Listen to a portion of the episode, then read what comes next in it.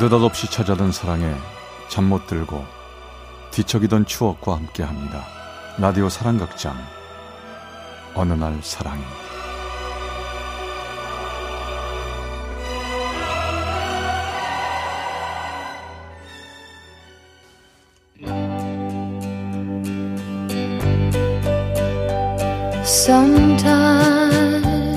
사랑의 체험수기 어느 날 사랑이 이백구십사 화 미안한 사랑. Like flowers in summer, it will grow. 여러 가지 색의 사랑 사연이 담긴 얘기를 매주 듣다 보니 제 나이 스무 살 때 만났던 그 사람이 생각났습니다.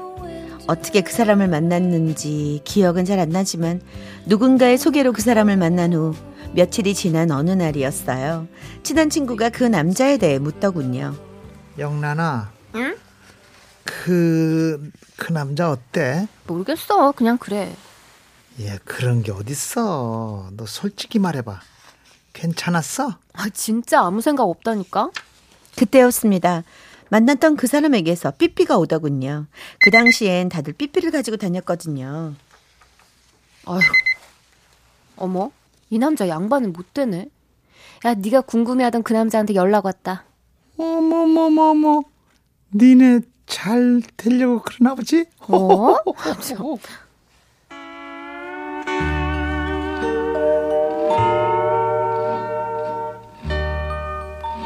그 사람과 첫 데이트를 하는 날, 키가 무척 컸던 그 사람은 환하게 웃으며 저를 기다리고 있었습니다. 첫 데이트였는데 이상하게 별로 떨리지도 않고 아무런 느낌이 없었죠. 이렇게 나와줘서 고마워요. 잘 지냈죠? 그러면 영란 씨 더 좋아 보이시네요. 뭐 동갑인데 말 놓고 편하게 지내면 어때요? 아니 아니 어때? 그럴까? 아, 아 그래 그러자 영란아. 바로바로 바로 통하네.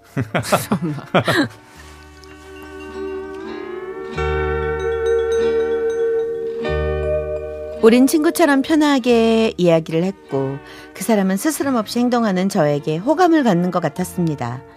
당시 그 사람 집은 부산 수정동이었고 저는 경남 김해였는데요. 만나고 헤어질 때마다 버스로 한 시간 반이나 되는 거리를 한 번도 빼놓지 않고 데려다 주었습니다. 그 사람이 자라온 환경은 좀 불우했지만 그걸 티내지 않았고 항상 밝았습니다. 그렇게 친구도 연인도 아닌 사이로 편하게 일 년 정도를 만났죠. 그러던 어느 날 아침 일찍 친구가 찾아왔습니다. 어휴, 아침부터 웬일이야? 야, 나, 나 사귀는 오빠 있다고 말했잖아. 응. 오늘 바다 보러 가기로 했는데 같이 가지 않을래? 어, 내가 왜 가? 응? 싫어. 아, 그러지 말고 같이 가자. 친구랑 같이 간다고 했단 말이야. 나 쑥스러워서 그래. 부탁이야. 한 번만 같이 가줘. 응? 싫어. 응? 안 가. 아, 부탁이야. 딱 한 번만 같이 가줘. 예.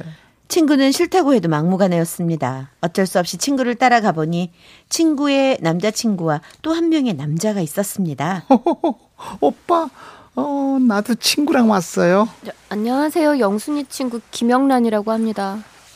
전 나름대로 정중하게 인사를 했는데 따라 나온 그 남자는 모자를 벗는 둥 마는 둥 하면서 호주머니에 손을 넣은 채 이러는 거예요. 어, 네.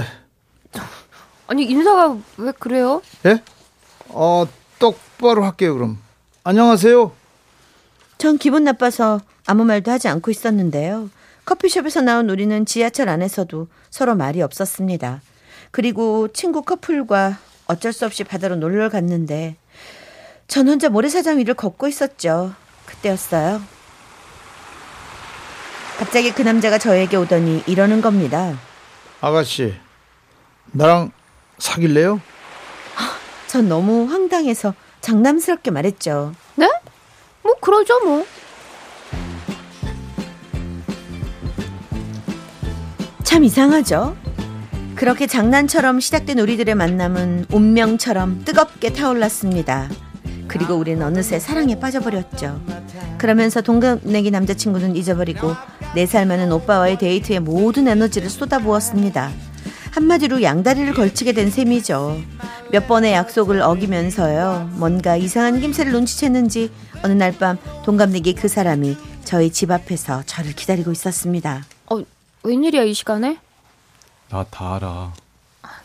진작 말하려고 했는데 미안해. 그 남자 많이 좋아해? 많이 좋아해. 저기 우리 그만 헤어지자. 왜 그래? 난 너 없으면 안 되는 거 알잖아. 미안한데 나 그 사람 없으면 안 될 것 같아. 그러니까 이젠 내 앞에 나타나지 마. 영란아, 영란아, 제발 그러지 마. 내가 잘할게, 영란아. 나 너 없이 못 살아. 제발 헤어지라는 말만 하지 마. 아이, 구질구질하게 그러지 마.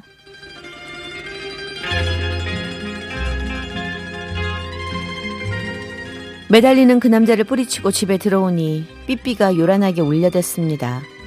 다시 그 남자를 만나고 싶지 않았죠. 하지만 그 남자는 포기하지 않고 저를 쫓아다녔습니다. 제가 누구를 만나든 어느 곳이든 장소를 가리지 않고 따라다녔습니다.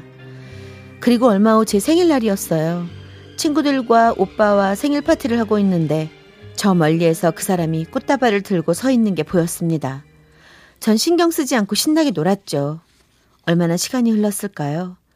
밖으로 잠시 나갔는데 여전히 그 사람이 꽃다발을 들고 서 있었습니다.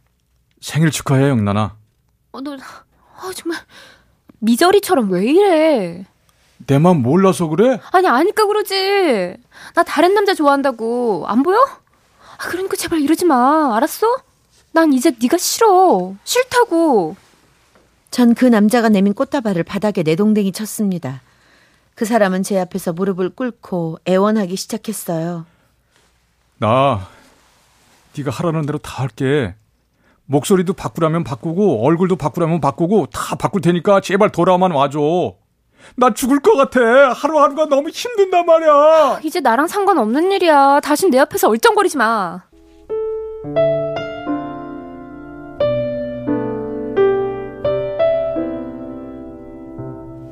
지금 생각해보면 참 냉정이도 뿌리쳤습니다. 그 후로도 그 남자는 늦은 시간 집 앞 가로등 밑에서 하염없이 제 방만 바라보며 가기도 했고 여전히 제 곁을 떠나지 못하고 서성거렸습니다. 하지만 전 신경 쓰지 않고 오빠와의 즐거운 시간을 보냈죠. 그러던 어느 날이었어요. 여보세요? 나야, 영란아.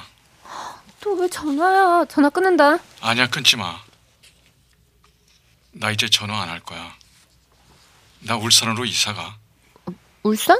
응, 이사가. 그리고 다신 연락 안 할게. 아프지 말고 잘 살아. 그래, 알았어. 잘 가. 나 너 진심으로 좋아했다. 응, 알아.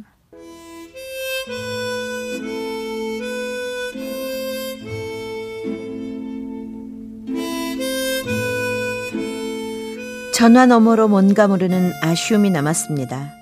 하지만 전 이미 다른 사람을 사랑하고 있었고 그렇게 그 사람은 제 기억 속에서 지워졌습니다. 그리고 이 년 후 만나던 오빠와 결혼을 하게 되었고 어느새 세월은 흘러 결혼 십육 년째가 되어가네요. 그동안 저에겐 아들 하나와 딸 둘이 생겼고 저는 남편과 맞벌이를 하며 살아가고 있습니다. 제 일은 자동차 창에 들어가는 고무를 재단하는 일인데요. 그동안 한 번도 잘못된 적이 없었는데 얼마 전에 불량품이 나오고 말았습니다. 본사에서 일 차 조사를 하고 나서 최종 업체에서 일하는 몇 명이 공장으로 나왔습니다. 기가 죽은 저는 고개를 숙인 채 어떤 과실로 불량이 났는지 열심히 재현을 하고 있었죠. 아, 저, 죄송합니다. 이런 일 한 번도 없었거든요. 저, 다시는 불량이 생기지 않도록 조심 또 조심하겠습니다. 김영란 씨, 이런 불량 다시는 나면 안 됩니다. 전 고개도 들지 못하고 죄송하다고만 했죠. 아, 예, 그럼요. 앞으로 정말 잘하겠습니다. 그리고 조심스레 고개를 드는 순간 저는 너무 놀라 쓰러질 뻔했습니다. 제 앞에는 저의 첫사랑이자 그렇게 매몰차게 차버렸던 그 사람이 서 있었기 때문이었죠. 전 당황해서 머릿속이 하얘졌고 그 일이 어떻게 마무리되었는지도 모르게 며칠이 흘렀습니다.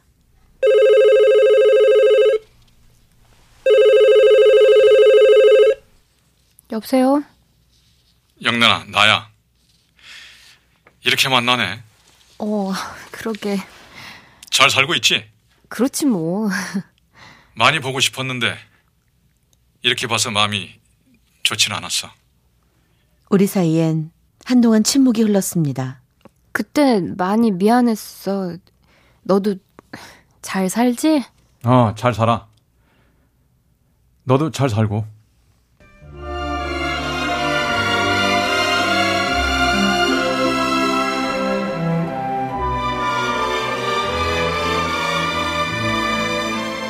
전 전화를 얼른 끊었습니다. 그렇게 만날 줄은, 그리고 이렇게 다시 전화하게 될 줄은 꿈에도 몰랐습니다.